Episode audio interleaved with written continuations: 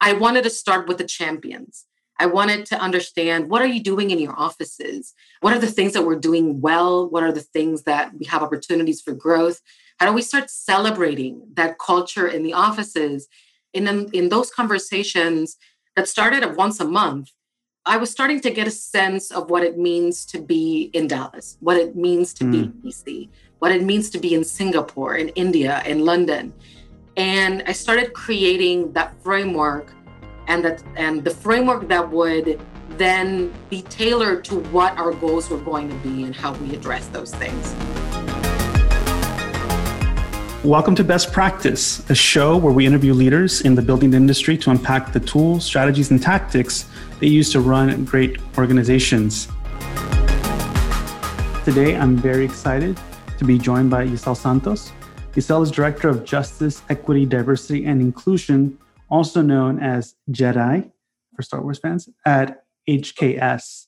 So thank you for joining me, Giselle. No, thank you for the invitation. Yeah. Very excited. So I'd like to start off with just very beginning. What's been your career trajectory so far? So my career trajectory has been everything but linear. I started once I graduated from my master's degree, I started in DC working on big commercial mixed use buildings doing a little bit of everything. Actually, my first project was designing columns. I definitely remember that vividly. And I, I have done everything from villas in the Middle East, uh, master plans, uh, chiller plans, courthouses, uh, residential um, hospitals, everything. And in the last five years, I've focused most of my time on medical planning and really understanding and learning what that means because it's definitely a more dedicated aspect of mm. architecture. And after about four years, I was asked to take on the role of director of EDI. Now we've transitioned into adding justice as a preface to the conversation. But I've done pretty much any kind of building type at any scale at any time through my trajectory. So mm-hmm. I've done a little bit of everything. And so, and how long have you been at HKS? I've been at HKS five years. Yeah, I started years. almost exactly five years ago. No, excuse me, it's 2021. I keep forgetting. I started March 2020, 2015, 2015. 2015. So and the reason I transitioned to HKS is because I was very passionate about healthcare. Mm-hmm. And I really wanted to delve into into medical planning and I was going to have the opportunity to work in my community. So my first project was transitioning from starting healthcare planning at a micro scale. I was doing some templates in Chile, which I thought was also very interesting because I was able to use my, my language. Spanish is my first language. But the opportunity to do work in my community was very important to me. Mm-hmm. So I transitioned to do a big surgical pavilion, Georgetown University, which was very close to where I lived and I worked. And it was a, an opportunity that I could not pass. It was an opportunity to do a project from the onset in my community in a building that I was very familiar with in a context that I had really wanted to understand and, and delve into. That's fantastic. And so, HK, would you say that HKS's core focus is in um, the healthcare field or is it broader? It's definitely broader. I think there's a, a very solid uh, core of work in healthcare, and that is one of our biggest components. And most of the work that we do, but certainly not all. We're an international firm and we do hospitality, commercial education, mixed use. we are actually start, starting life sciences, a practice in life science. We have now acquired a group that does senior living and mm-hmm. transition that straddles really beautifully the healthcare practice and living spaces and residential spaces, hospitality. We do a lot, also mission critical. I think it depends on where we are. We have about 24 offices across the world, primarily in the US, but we're on the East Coast, on the Central, and I'm in DC on the East Coast. Mm. But we have offices in London, in Shanghai, Singapore, and Tokyo as well. Mm. Wow. And so for you in your role, is it defined as a global role ultimately? It is currently defined as a global role, whatever that means at mm-hmm. the moment. But yes, I do focus on creating belonging for the entire firm. So I have all my calls mm-hmm. and my mm-hmm. conversations span span the globe and learning what it means to be truly global. Yeah, I love how you phrase that creating belonging. That's like a almost like a succinct. Would you say that's kind of the succinct pitch for like your role in general? Is to yeah, in general, yeah, and foster belonging. So, yeah. How is your team structured? Do you have people that report to you? Do you, or as an individual, do you work across different functions? Maybe help us kind of guide us through that. Sure. So that is something that I'm continually learning that is very specific to the firm that you're in. So when I took on this role in 2019, because I was, I think I was the third person to formally have this role as an architect, as somebody that's trained as an architect or interior designer. I think I was the third person to formally have this role very publicly. So I remember at the onset of that conversation, the ask was, What should this look like? What is this? So I have done a lot of work with AIA. I have built several committees, and my mind kind of operates that way. So the first thing I thought of was we really need to make or create a structure of accountability for my role. My role was set under the ESG umbrella at HKS. So what that means is we wanted to create an environmental social governance structure for the firm. And at the component, of that structure, because it wanted to address the UN Global Compact and the SDGs, the Sustainable Development Goals, we wanted to focus on sustainability, on the design aspect of our firm that focuses on how we build belonging and represent our marginalized communities, and what we do in the firm to elevate that conversation internally. So that structure is comprised of the Chief Sustainability Officer, the directors or co-directors of Citizen HKS is our arm to do this pro bono work that impacts our communities, and then this EDI role at the onset. So, because that structure occurs at a global level or a firm wide level, the conversation was well, how does that role really tackle and address the SDGs that we want to challenge ourselves and to create these goals around? So, the two that fall under my scope of work, although everything is very matrixed, right? The goals mm. and the strategies and the design, it's kind of a this, this beautiful matrix. The two that primarily comprised my focus were reduced inequalities and gender parity. So, what I wanted to do at the onset was create a structure that was not only me and encompassed SDGs, but it started at a leadership level because my role mm. was generated by leadership and it needs to have that yeah. leadership buy in, but also at the grassroots level. You need people in every office to want to do this work, to want to engage in this work. So the structure that we created was one, it was sort of a four part structure. So it's the Jedi director, which is me, a Jedi council or a group of people that are leading that cross the spectrum of the firm uh, that is not only diverse in thought and gender and race, but also spanned rank and title as well. Mm. And the Jedi champions, as we call them, which are one or two people in each office or in our large offices in each team that really try to tackle what is happening in their offices. What does it look like? How do you build belonging in your offices? And what I wanted to do was create a structure that could leverage what was happening in the offices and the leadership um, support and buy-in and also the agency and become a conduit of communication because we really need buy-in from everybody in the mm-hmm. firm to make this plausible so that structure is sort of four part and originally because i'm very much a committee builder and i'm a doer i wanted to start with the champions I wanted to understand what are you doing in your offices? What are the things that we're doing well? What are the things that we have opportunities for growth? How do we start celebrating that culture in the offices? In, in those conversations that started at once a month, I was starting to get a sense of what it means to be in Dallas, what it means to mm. be in DC, what it means to be in Singapore, in India, in London. And I started creating that framework and that and the framework that would then be tailored to what our goals were going to be and how we address those things. So in addition to those structures, I created what I call the Jedi framework, which is primarily based off of the acknowledgement that we need to create a common language. So I first defined what justice means. So what is justice? What is equity? What is diversity? And what is inclusion? And I used the guides for equitable practice from AIA they defined a lot of the terminology at the onset. And then what should that look like as pillars? So the four pillars in our firm are firm equity. So all the things in the firm that create that structure of support and access to resources. Workplace culture. How do we build that belonging? How do we leverage our differences to create innovation and challenge each other and celebrate and get to know each other better?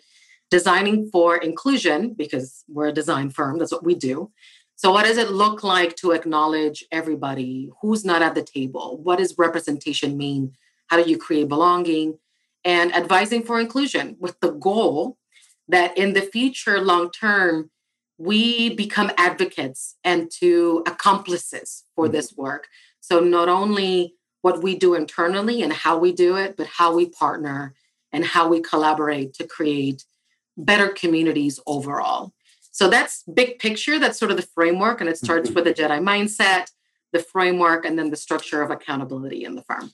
Yeah, there's a lot to unpack there. And it's really it's really exciting. Like it's very clear how you kind of go from the macro side where the whole everything begins with leadership basically saying we are aligning ourselves organizationally to this objective. Very interesting to know how like the objective is framed within I'd say other global initiatives that are happening. You mentioned the UN document, yeah, and other goals that are that kind of surface up where it's not just HKS necessarily, but it's trying to align itself with even a broader cohort of people, which is fascinating that that kind of input is taken from leadership and brought into the, the organization as a whole. The other things that were really interesting that I think are helpful to just almost like package in a way or just focus on them. One is how you are essentially an individual leading this effort and it takes a village for any anything to get done especially at, at the scale in which you're operating and your instincts because of your experiences is to find as you said the champions right people who would be passionate to take on a line this because sometimes this is actually could either be like additional work you know it's a something that has to be prioritized and it's much easier to do that when you can find the people within the company that intrinsically are motivated by the challenge. And I think that is as a lesson or something to for people watching to kind of take away is that that can happen almost any scale of organization. Just finding the people that believe in what you're doing gets you a lot farther. And that can be how you recruit. It's just a really great principle to consider organizationally. And then how you are able to tie that to, you know, this idea of a framework. In one of our previous conversations, in previous webinar with Renz uh, Hayes has his own structural engineering practice. He talks about mission, vision, and values as the way in which the whole company is, is structured, and it gives him leverage. And for some people that might not be used to working at a certain scale or maybe running their own the firm, you know, some of these things can feel like too businessy, right? But or there could be that that reaction, but it really is very helpful, right? Because so much of creating an these frameworks is that it removes the noise of other things, right? It's just very clear like, how do we make decisions? How can you make decisions autonomously, right? Without needing approval for every little thing. It just allows you to really create ultimately, I think you referenced it as one of your pillars, kind of culture, right? Of and I think that that is really powerful. And I kind of just wanted to talk about those things a little bit discreetly. What would you say because I mean the way you present it, it's very very like dun, dun, dun, dun, but I know there's challenges, right? There's like along the way it's not all perfect. So I'm very curious, like what along the way would have been the challenges or points of friction that you've identified that maybe are guiding you now and think in your thinking around this topic. I think you phrased this beautifully. Thank you very much for taking what I said and making it sound a lot more strategic than it actually was. But ultimately, yes, that was the goal. First, you have to build your village right? You have to build the people that you can rely on, that become your advisors, that do the work with you so that you can consistently do what you feel like you need to do, but also, you know, have your back. Uh, so I love how you unpack that. It's very, very true. Also, yeah, I may have, because it's been two years, I may have the framework down. It was definitely not two to two, although I would love to say it was. It took a long time for even myself to be comfortable with articulating this is a strategy, there is a vision. And for me, the easiest thing was there's already a firm wide mandate to do this work. So it was a lot easier for me to acknowledge our mission and then mm. parallel my mission to that and then understand my vision and parallel to that vision. You're spot on, nailed it. And you constantly have to do that. And even though you're absolutely right, it sounds very businessy, it anchors you consistently and it empowers you to do the work that you need to do because you don't feel like you exist in a vacuum. You're constantly going back and referencing the big picture and acknowledging that this is a strategy that is firm wide and all you're doing is championing and moving that forward. And I mentioned that because that is in part how I address those challenges that always happen. We're a, a firm of 1,300 plus people. Nobody, and it's impossible to get 1,300 people to agree all the time mm-hmm. on a vision, a mission, a strategy. That that's just unrealistic. So pulling it back consistently to that. This is about our, mm-hmm. our mission to become a leading firm alignment with the UN Global Compact. This is because we want to partner with clients and people that have the same vision and the same mission that we do. And you're absolutely right. It is at the core of our value. What values do we bring to the table? Who aligns with our values? And how do we consistently push that messaging forward? Because long at the end of the day, we want to create the same outcomes and the same impact in our communities. Whether it's our community is the client at that time, whether our community is long term, whatever the city's going to look like, whether it's a healthcare system, we constantly have to go back because there are people that are saying, of course, you know, why are we investing in JEDI? We're a design firm, we're an architecture right. firm. That's a lot of time and energy that we're focusing on extra or something extra. So pulling it always back to the business case. And there are many ways of making the business case. One of our business cases is we are a design excellence firm. It aligns with the UN Global Compact. The UN Global Compact, their principles, the SDGs align with the design for excellence framework for AIA. And we even had to create a matrix. You can download it on our report for the UN Global Compact to say all of these things align with each other. And because our goal is to be excellent designers and bring the best designs forward, then we have to do all these things.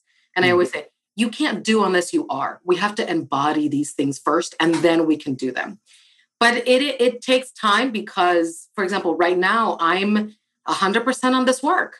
And I'm hopefully, because the structure and the framework is embedded in the firm, then I will not need to do all this work sort of by myself. We get the champions.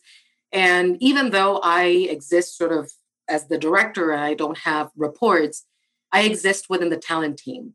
So the talent team is mm. talent acquisition, HR, marketing, internal communications, professional development.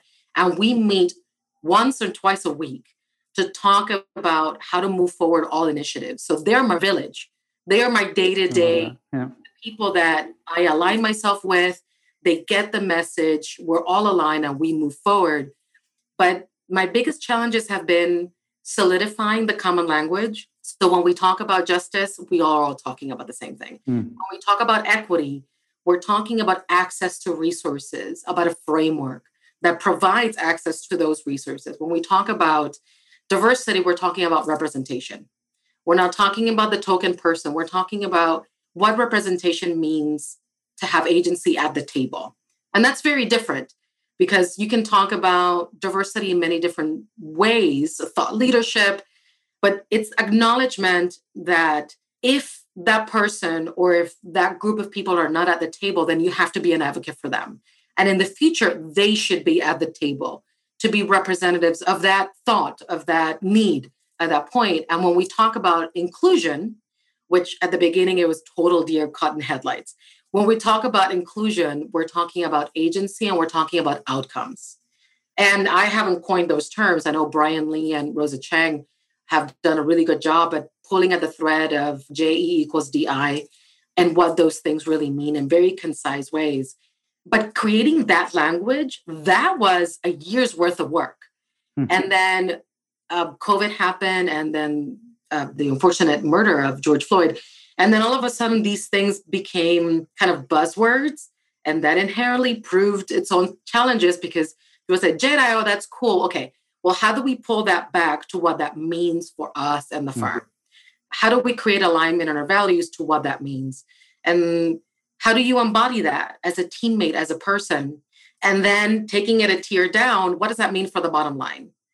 And at the beginning, we had to say, okay, well, that means high performing teams that create greater profit. And mm-hmm. I had to pull Harvard diversity research, McKinsey research that proved unequivocally that if you have greater diversity on a board, you become part of the first, the top quartile of organizations that deliver most profit. That if you have high performing teams that are diverse, you also create profit. But if you have diverse teams that are not well managed, you end up doing you're doing poorly, even more poorly than homogeneous teams. So where do you want to be in that spectrum? Do you want to be diverse teams that are poorly managed? Mm. Do you want to be homogeneous teams that are doing fine? Or do you want to be high performing diverse teams that outperform the rest? So how do you pull it to the profit line where a lot of people they understand that better and then start unpacking well if you want to be a high performing diverse team which is i think where we want to get to because that's where true innovation happens then what kind of leadership do we need? What tools do we need to make those leaders inclusive empowered open vulnerable? Those are even things that we don't talk about. Mm-hmm. corporate world doesn't talk about let's make a vulnerable and empathic leader. That's what that we don't even have the language to talk about that. So what does it mean to truly be an empathic leader what does it mean to really give yourself and open yourself up that can be really scary so what does that look like also in the space i think it's it, there's still a long way to go to get people to recognize their place in that language and how to use that to empower themselves and teams to get to that sweet spot of true innovation.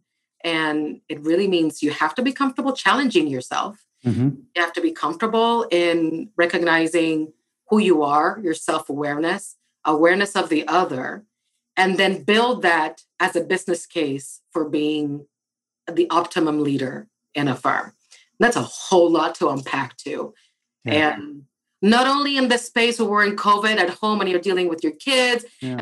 Now you have this added thing that now you have to be very empathic and vulnerable. It's it's a lot to ask, but you have to encourage that conversation because at the core it's about values. And mm-hmm. for our firm, our values are purpose, character, and relationships. So constantly pulling it back to what does that mean? Why is that important, this Jedi space? And who do you want to be? And where do we want to get to in the future? Who do we want to be in the future? Yeah. When you mentioned the going back to when you're talking about the cross functional nature where you sit across all these different teams on the talent side, which seems to have both internal and external, right? It seems so cross functional that it really carries a wide net. I'm fascinated by that because I think there's an underlying theme of storytelling in what you're describing, what you're talking about. There's a lot written about this, about like how leadership is actually repetition in some ways, like reductively, just you are saying the same thing over and over again because yep. people need to hear it over and over again. And then you're finding out ways of saying the same thing in new formats. So, like, there's ways of saying the same thing by distributing internal emails, right? That kind of say, here's the work of the team or like here's the work of whatever and that kind of is an internal marketing that constantly has to happen to keep beating the drum of like this is why we exist this is why we're here. Because people can lose the plot right? It's very hard for people on a day-to-day basis to not only focus on what they're doing but then focus on these other things that might not directly at that moment apply to like the challenge that they're facing but it's important that they are still directionally aligned to it on the course of the year. But the other thing that was interesting about what you're describing had to do with you were talking about what was I'm kind of blanking. I think it had to do with the repetition side, but it was just kind of like this idea that you're also nesting in things into other initiatives in a really interesting way, where you describe this kind of like uh, the way you're describing is like a, a two by two matrix of you know high performing teams that are also high, so like really great managed teams that are also very diverse sit at the highest quadrant versus like very diverse teams but low performing or poor managed teams or kind might be at like the farther end of the quadrant. What's kind of very interesting about that is that what really could be the case here ultimately is that if you teach people to be better managers, they could ultimately become better at the diversity and inclusion. That there's, a, it's not like any, it doesn't have to be necessarily exclusive. It's just that it's almost sort of, it's like an additional layer to it. But I just think it's like it kind of really strengthens the case completely. And I think what you're also underscoring is the fact that like if you get people to, in other words, if you define what good leadership looks like, and good leadership includes diversity and inclusion, then sort of by default, like the company that's something that like there's no doubt anyone can almost get behind because it's embedded. It's like so intrinsic to the things that you're trying to reiterate over and over again. So i think there's something really interesting there like culturally where it's like we're going to be the best led team or as a company we're going to have the best led teams bar none out of the entire industry here's what good leadership means to us and that one of those definitions is diverse and inclusive and thinking about equity and justice on every single project and every single interaction. That is how we define it. Now, my question then becomes okay, how do you calculate or define, or what are the metrics that you then employ to be able to determine whether it's whether teams are well led? And there's kind of like ties into a lot of like everything from like reviews. So, but I'm just curious, like, how then do you start to structure metrics within the company and I know this is a personal kind of uh, very interesting aspect that you're really thinking about. Maybe talk a little bit about that, or how you deal with the metrics that help to drive alignment mm-hmm. what you're doing. That is the question. how do you measure impact? How do you measure that you are in fact achieving the goals and the way that you think that you are moving in the direction, like in the way that you think you should, and the way that you think you are. So yeah, we were having this conversation around the good thing at HKS is we have a director of research and she's brilliant, Upali Nanda. And one of the things that she's striving to get more of the firm to do, and this is industry wide, as it's not isolated to HKS, but there is so much. And you did actually an interview with David a while back. Everything wants to be data driven because it wants to be anchored in something very concrete and solid. So, right now in the firm, we're looking at data and studying various ways of metric analysis. And from my scope, of course, I'm trying to analyze diversity, engagement, uh, retention, all of those things and what they mean through the lens of Jedi.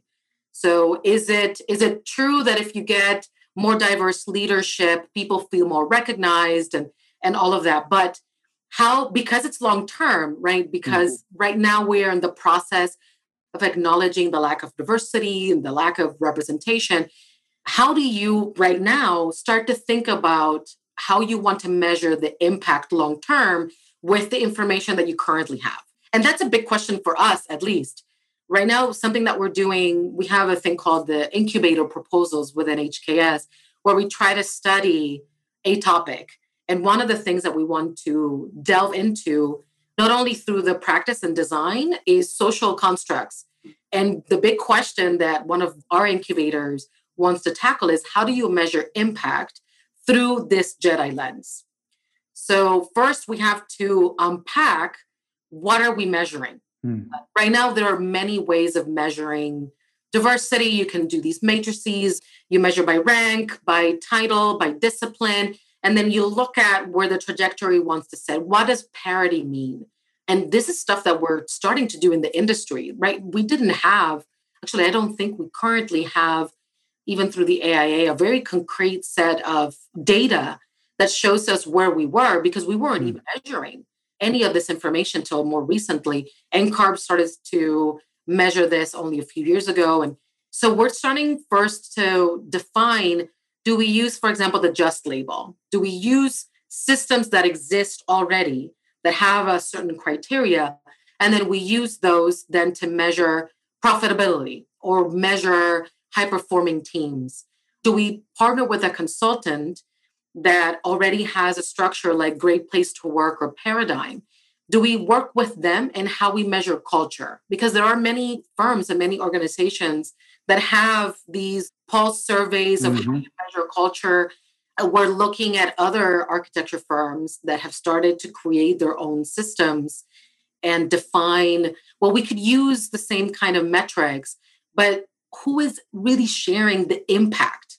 If you've reached gender parity in your firm, does that equate to greater profitability? And if it does, are there better teams that have come out of this? You get top mm. projects out of this. So that right now we're starting to look at these micro projects that first we have to understand what we want to measure, analyzing through these other systems what has worked and what hasn't worked. Then what is the impact on those projects and on those teams of measuring that? And then are our projects reflective of better teams, better managed, better, more representation and more diverse teams? And if so, then we can draw a line directly from that and say, well, in the future, we've had, mm. we can recognize that our top projects internally look like this. The teams that achieve those projects look like this. And this is the kind of leader that embodied the set of values that enabled those teams that enabled that project. I don't know currently if anybody's doing that, but that's where I would like to focus on the next few years to really delve into the data, partner with people that are leading in this mm. space, and then define maybe what we have historically called high performing teams, and then what we are currently seeing are becoming high performing teams and what our bottom line looks like, and then set goals for maybe greater profit, but maybe it doesn't start with profit. Maybe it starts with people feeling like they have greater agency. Mm. Maybe we come to find that it's not more meetings, but it's more reporting or better reporting or quicker right. check-ins. So there's so many ways to kind of unpack that but we haven't drawn that line and that's where we want to get to. We want to figure out what those things are looking like and who's doing it well. Yeah. There's a, a really great book that one of my favorite books it's called uh, warning. It's a very uh, businessy title. It's called high output management and it's written by the former uh, ceo of intel. Actually i would say it's not super dry of a book it's actually very well, like just plain spoken, written, just very tactical. I mean, in the book, it talks about how to have a meeting, and it has a four point quadrant that basically says if you're a manager in a meeting, if you're like the highest ranked person in a meeting and you're talking, the meeting is off track. That is like basically at, at the granular level. It talks about how to how to structure one on ones and, and whatnot. But something that's very interesting and relevant is this idea of like what a manager does or what a manager is. And Andy Grove defines the manager as it's like equal to the output of their team times the output of teams adjacent to that person, which is fascinating, right? Because it means that actually great leadership is not just about within your own kind of, you know, org, like who directly reports to you, but it really means how impactful are you, let's say in an architecture firm, there's the marketing team, right? And the marketing team typically needs information from project teams to understand pipeline or, hey, they're going to do an RFP, whatever. Right? How does a leader in one group, let's say the studio director within whatever, right? Oh, as an example, how do they surface up information proactively to the marketing team, right? Do they do that? Is that something where it's like there's a situational awareness in a way? And it, that is not it's not about silos but it's about how do we all as a company move forward. And i think that i mean it's an amazing book because of the fact that it gets so granular. And so i highly encourage anyone watching but yeah it just made me think of that that maybe there's something about that about not just the impact that that person is having on individual project but as an example let's say just talking hypothetical i'm a manager in my project and i was able to get 10% margin off of this project but we find out that because of things that I was able to do across other teams or like how I kind of helped out, I actually helped increase other teams' margins by 5%. From something like I hosted like a more cross-functional activity, a new initiative that actually increased the entirety, right? So like a global maxima. We're kind of moving everything forward. So I don't know. I think there's that's a really fascinating problem that you're trying to tackle right now. And I'm super curious, you know, if we were touch base back in the year, what is it what kind of progress has been made on helping to un, unpacking and defining what great leadership ultimately means. Because it is a very it's a multifaceted product and i mean problem which makes me think that if you were able to solve it it would be a great product. Because I, i'm sure a lot of companies actually face very similar challenges when it comes to understanding what could be seen as a both a very qualitative thing and very quantitative right? It, it inherently straddles both i yes okay hold me to the, me to the fire. A year i don't think it's no no no no no a lot that you'll learn right from after like diving into this for a year. I'm hopeful. I'm very very hopeful. And i thank you for that suggestion. I think i need to read that book. There's also called a book that i started. It's also very technical. It's called the difference.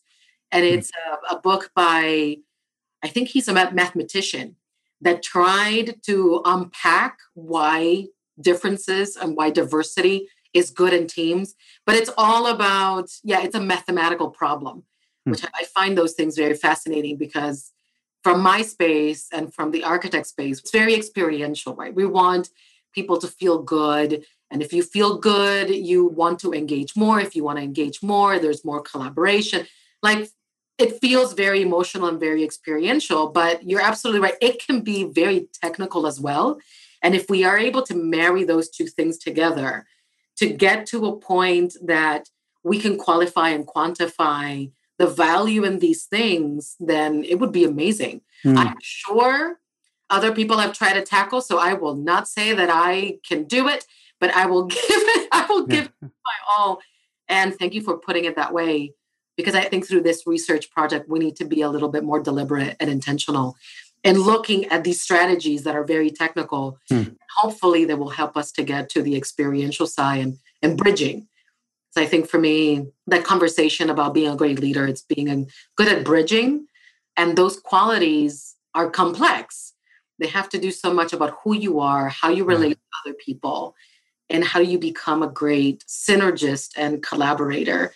And that word bridging is something that I learned as a concept last year in trying to study this work. And I think we can all be better bridgers, but I wonder how it would, how that concept may start to overlay with these ideas of the teams, the quadrants. Yeah, that's mm. very interesting. Yeah, very, very cool. So I like to open it up for any questions that people might have. I have some additional ones just in case people are shy. Oh, someone asked what the book was called again. I think so. There are two books we talked about. One is High Output Management. I can write in the chat actually for everybody. And then the other one was called The Difference, right? Mm-hmm. And the author's name escapes me. So sorry about that. But that's the no worries. All right. Thank you. So while people get, get their questions in, I think another uh, topic that is is attendant to this is because we talked about a little bit about goals. And i think obviously goals help to structure the alignment of things. And i think as as architects the project typically ends when something's been delivered right? It's like there's like this so that means that this idea of maintenance is actually a sort of a concept that doesn't always live in firms as a thing right? Because so much of it's like oh this project in and out sort of thing right?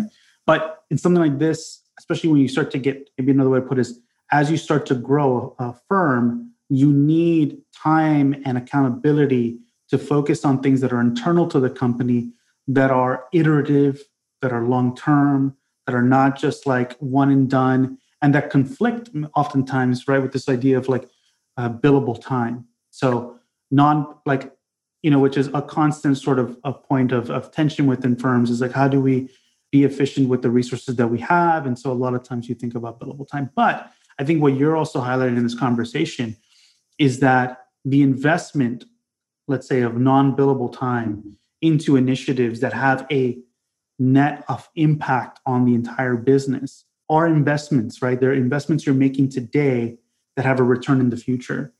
And I think that's something that I'm curious as you what your thoughts are about that about maintaining the momentum of things mm-hmm. and the challenges that may come from that just within the reality of a practice that has to bring in projects that have defined timelines?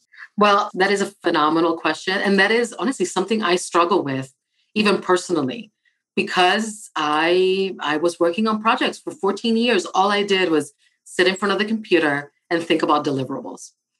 So pivoting to thinking about strategy, about initiatives that, yes, they may seem finite, but the goal is for them to be sustainable and, mm. and long term. And it's about the longevity of the firm, that there's no timeline to that.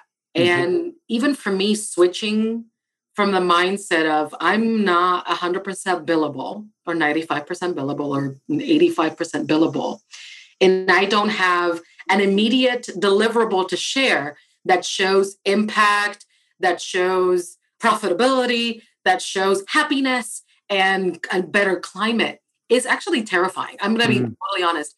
It's terrifying because for me, and I'm a product of the recession from 2008 to 2010, personally, and I'm being super open and candid, personally, that feeling of not being able to meet these immediate outcomes that show that I'm being productive and effective and I'm doing the things that I feel are valuable, yet equate to something that everybody understands is something that I struggle with. And I wonder if who struggles with that because that definitely shows off in a little bit of imposter syndrome.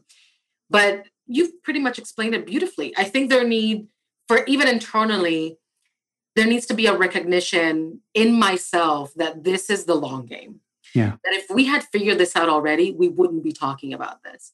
And that there is strength in that in the agile process where you try something, you likely fail or you win, but you learn something, you experience that process, you learn something from end output, even though it may not be the specific output that you're seeking. You learn from that and then you try something new. And you have to be comfortable in continually changing, pivoting, creating these solid initiatives, but couch them under a strategy and an umbrella. So for me, it has been easier to fall back on the UN Global Compact mm. and use that as the bedrock and say, well, gender parity is not something that I can change today. It's something that's going to take a very long time. And even if our firm reaches gender parity, then I can look at, at my competitors, I can look at the industry and what does that look like? And then that means we need to be leading in the space and we need to do more to affect others. If our industry gets to that place, is our communities are the same. So it's for me, it's about scope mm. and being comfortable and then increasing my scope so that I'm constantly challenged and comfortable and then continually seeking that and sharing that confidently and saying, I can tell you now that I'm coming up with two or three initiatives, but the goal is not meeting that initiative. The goal is better retention, and that's going to fluctuate. The goal is increasing our diversity in our board, and our industry doesn't look like that. So there will be times when we're doing really well and then it's not going to look like that anymore so it's going to be in my mind kind of this sinuous kind of curve that hopefully equates to an upgrade an uphill climb and a hmm. diagonal going to the right place. But it's a oh, I, you trigger total trigger of not being 100% billable and wanting to be effective. But there are many people that are doing that. Even when you become in the c suite there is a thought leadership and an expertise that you will have just because you've gone through that process that cannot equate to billable time, but that the value comes in your experience. And then you have to show that you are able to be at the table with agency, being able to speak up and then teaching that to other people. And that's not isolated to my role. We, mm-hmm. we do that in some form or fashion but like you said letting people know that then that's the value that you bring to the table and then hopefully you get a five year plan and that you're showing that through that long term you're showing progress but i want to also be able to work in projects and test out that what we're doing in the firm to create greater equity translates into our design i don't want to disconnect completely from that because for me, the output will be our communities feel like we're being greater advocates for them. Mm. They feel like their communities look like what they want it to look like, and it makes them better. And that is definitely post occupancy. What does that mm. look like long term? So, never ending processes So I don't even know if I answered your question. No, no, no. I mean, yes, uh, you did. I, there's like in different companies, there's this notion of, and we we use that also internally at Monograph. It's an, uh, this idea of a net promoter score, which is a survey question we ask our customers after a certain period of time that basically says asks from a scale of one to ten, how likely would you be to recommend Monograph to someone else? And directionally, what it gives us is an idea of do people enjoy the product enough to do something that requires a risk, right? Recommending something to someone else is actually a risky endeavor. Not everybody just wants to willy nilly try to recommend someone that's going to completely change how someone works, right? So to advocate for monograph is a big vote of confidence. And so that helps us to measure that, right? And I'm curious if like there could be, because it, it exists also for employees, right? It would say, how likely would you be able to recommend HKS to a friend of yours to apply? Might be a, a one way to look at that. I'm curious if there could be, as opposed to in a community, you could probably send out direct mail because you could probably you could get that's data that's available. You could get we all experience direct mail. So, but you could do something where you sent out direct mail and where people could easily just fill out a form and respond back. And it's basically about the project saying like at whatever scale it is, you determine the neighborhood scope and you ask at least people within the community from a scale of one to 10, knowing that HKS worked on this project how likely would you recommend whatever institution, city, blah, blah, blah, to work with HKS again? And that might be one way, just kind of off top of my head, of like understanding without going into the whole post occupancy, which a lot of times can seem maybe more daunting or a bigger scope of work. Could be one way to get that that kind of data. Just just uh, thinking, just like trying to map over some of the stuff that we do. But yeah, I think it's a fascinating, super fascinating what you're working with. Also, the fact that you are part of a small community of people that are dealing with these issues in the architecture industry. How many people carry your, at least, you know, are thinking about your role or have your role title in some respect in the industry? Do you happen to know? Currently, I don't know, and I'm happy that I don't know because there are much more than just the three of us. Mm. And because I, unfor- well, for better or worse, silver lining of COVID and BLM and everything that's happened the sense of urgency and the awareness has increased multiple. Mm. So for a lot of us that were interested in this topic, we've seen the door open and we're all running through it. So a lot of firms have recognized that they need to establish something quickly in order to compete with the rest of the firms that have been doing this and not that much longer.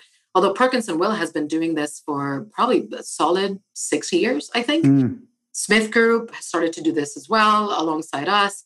I know Gensler is doing it as well. So other firms are starting to acknowledge that this is not an initiative.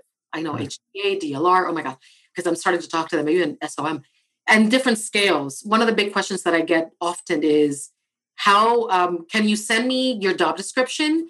And what are you doing in your firm? Does it look like you? Do I need a person like you? Right. If I don't need a person like you, what could the framework look like? So that conversation has started to shift more in it's not do I need you, is okay, I know I need something that I know I need somebody that focuses on this work. The first question I, I get asked is, how much time do you allocate to this? Well, I, I tell you, how fast do you want to run? Because I can tell you right now, I'm a thousand percent on this. If you want to do this 50%, then you have to think about what that means for that person, right. the emotional involvement that they need. Uh, so there is a, a big movement, and the door is open. And the question is more is leadership leading this? Yeah, Are the people internally doing this? And what does that look like for you? Because it doesn't have to look like me in my firm. It just needs to look like somebody's paying attention and somebody is willing to set time aside to focus on this and embed it in practice. But there are yeah. many more of us, thankfully. That's great it would be great to see all of you together and some sort of conference maybe mm-hmm. in the future. That would be pretty awesome. I say that because we're planning, we're potentially planning one ourselves, and it might be oh. might be good to have you on board. So, but yeah, I think this topic is super critical, and really appreciate you taking the time to walk us through how you're doing it. The last thing I'll ask is it's kind of like a lightning round question, but not really. It's just the one I like to ask at the end. What's the nicest thing anyone has done for you? The nicest thing that somebody has done to me, I think, has been a mentor telling me, I can see the fire and you have a very large flame. Broad, and big. the best thing I can do is help you channel it. Mm. So, in other words, the best thing I can do is not be a roadblock, but be a facilitator and help you. And it not only gave me confidence, made me feel like I had agency, that I had the opportunity to speak up when I did, and that I had somebody that had my back. And that allowed me to feel that I could be effective and be impactful. And if I wasn't, this person was going to be there for me and help me because this person understood my value and my fiery passion, as this person called it. And I haven't forgotten that. I have not forgotten that because that was a big, a big turning point for me in my career, even personally. So it's pretty much one of these be comfortable in, uh, what is that saying? It's better to ask for forgiveness than ask for permission. Yeah, yeah. Kind of one of these things, yeah. but in a lovelier way. yeah. Oh, that's great. That's a great, uh, yeah, that's awesome. I mean, I think everybody, we get different answers to that question. I think that was a really nice one of of how someone could help you see yourself differently, which is really powerful. All right. So just before I wrap up, I just like to talk a little bit about Monograph so people know. And so uh, I'll kind of just give you a little pitch. So if you're tired of using dated and clunky software to manage your firm, or if you feel frustrated wrangling all of your spreadsheets to get a clear view on where your project stand today, well, Monograph is here to help. We're designed by architects for architects the team here has experienced the pain and developed a solution that allows you to track your time, your projects, and your budgets all in real time. Don't get stuck knowing where you are in a given project. With our awesome Money Gantt, which is a really cool tool, you can immediately see whether you're on track or over budget at any given moment. And for those firms who have to manage multiple designers on any given project, we also have a new resource tool, which allows you to reallocate your time while also seeing the impact it's going to have on your budget, almost like a mini forecast. So with Monograph, you'll never have to make decisions in the dark again. And thank you so much, Yiselle, for taking the time. Really appreciate it. Awesome. Thank you. Thank you, George. I love the conversation. I'm going to have to uh, reach out to you in the future. that you have in your brain It's phenomenal. So thank Let's you. Do it. Awesome. Thank you so much. Take care. Bye. Hey, it's Chris from Monograph. Thank you so much for joining us here. At Monograph, we're building the number one practice operations platform for small to mid size architecture firms. More than 200 practices are using Monograph today to run the business side of architecture. You can start a free trial today or watch a live demo with our CEO, Robert Yuen. Get started at monograph.com. That's monograph.com. Talk to you soon.